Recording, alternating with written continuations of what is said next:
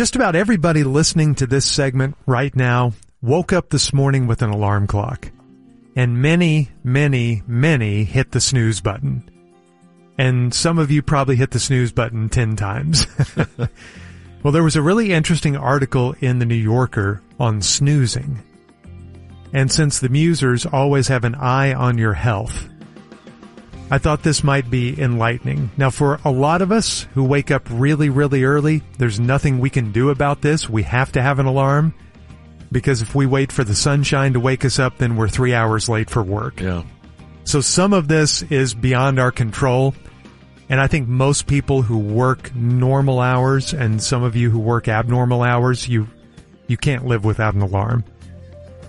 So that's part of life, but the snoozing you can probably control. Do you guys snooze? Do you hit the snooze button?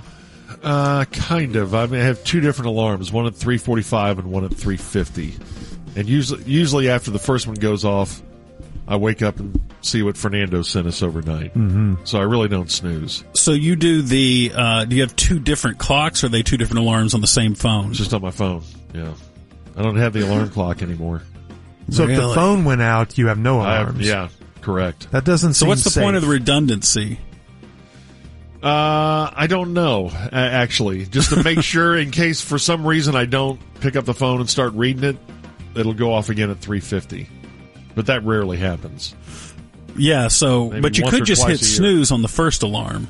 You could, but I think that that's dangerous for me if I just snooze.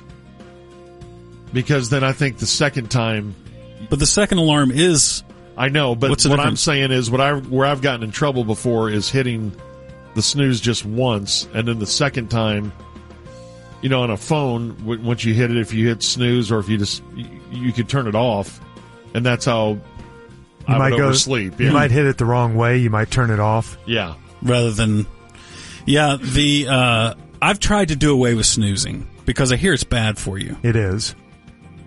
It's better to sleep as much as you can, as hard as you can, Yep. and then immediately wake up. When I was younger, I was huge into snoozing. I would hit the snooze button seven times. My final hour of sleep was all interrupted every nine minutes. But according to this article in the New Yorker, snoozing is terrible for you. They say it may seem like you're giving yourself a few extra minutes to collect your thoughts, but what you're actually doing is making the wake up process way more difficult and drawn out. If you drift off again, you're plunging your brain back into the beginning of the sleep cycle, which is the worst point to be woken up. And the harder we feel it is for us to wake up, the worse we think we've slept. They say one of the consequences of waking up suddenly and too early is something called sleep inertia.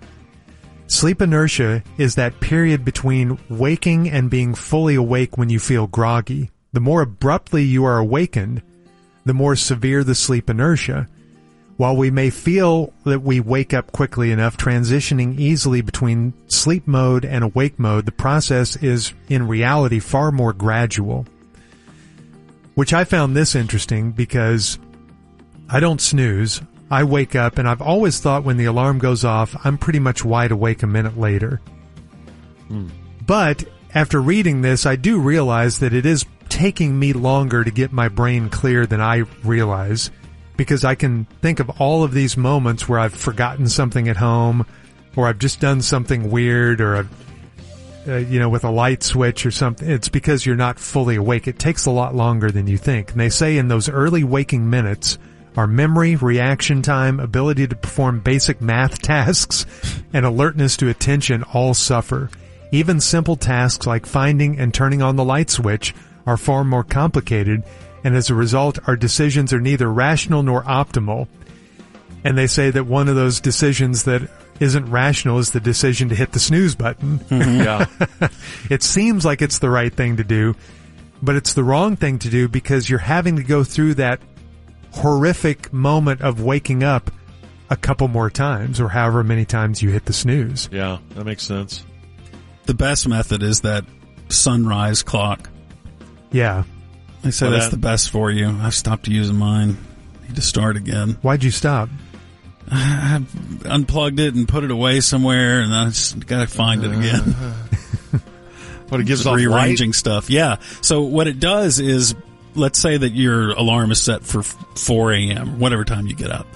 So it starts a sunrise like around, I don't know, 3.30, 3.15, but really low light volume that rises, you know, and increases until it gets time for it to play the sound effect that you choose for your auditory alarm, which I would always choose chirping birds.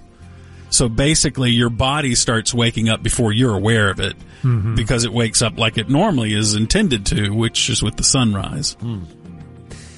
Yeah, they say in this article, they asked the question, are we sleeping in the windows of time that are best for our bodies? They did a study of more than 65,000 people.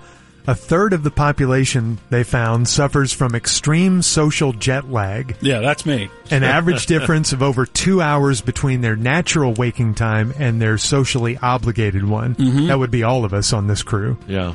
69% suffer from a milder form of at least one hour. The chronic mismatch between biological and social sleep time, they say, comes at a very high cost. Alcohol, cigarette, and caffeine use uh-huh. increases. Uh-huh. And each hour of social jet lag correlates with roughly a 33% greater chance of obesity. So, uh-huh. And, Food and tastes good, so the moral here is that you need to get this this start if you're going to have to wake up early anyway, which most of us do that wake up with an alarm clock. You're going to be fighting all of this anyway. The last thing you should be doing is elongating the wake up process. Mm-hmm. why don't they mind their own business? yeah, I'm fine. That's the one thing through the years, and we've talked about this before. When you talk about light, that I've never gotten used to is when we walk outside and it's dark. Yeah. But If- we're starting our day, and it's just I've never gotten used to that. One researcher says the practice of going to sleep and waking up at unnatural times could be the most prevalent high risk behavior in modern society. Yeah, I'm so cooked. He says poor, poor sleep timing stresses our system so much that it's one of the reasons that night shift workers often suffer higher than normal rates of cancer, heart conditions, other chronic diseases like diabetes. Boy. And we're Why- somewhere tell in them to quit being know-it-alls. We're like halfway in the night shift thing. Yeah. But Fernando, he wakes up earlier than we do. He's pretty much night shift. Oh yeah. yeah, yeah. he has to wake up Full early Michael to, Keaton, man. to start hating on Mayor Eric Johnson early. What time does your alarm go off every morning, if you will? Uh, every night, 11:30 p.m. Wow, 11:30 Fernando. p.m. Really? That is amazing to me. Yeah, it works for him. Yeah. There are a lot of great things about this job that we all love, and when it's gone, we will miss. But the one thing none of us will miss is the early, abrupt, violent wake up in the middle of the night. I know. And why day after day? Wait, where am I? What day is this? Is it Christmas yet? yeah, I usually think that. Wonder if it's Christmas yet.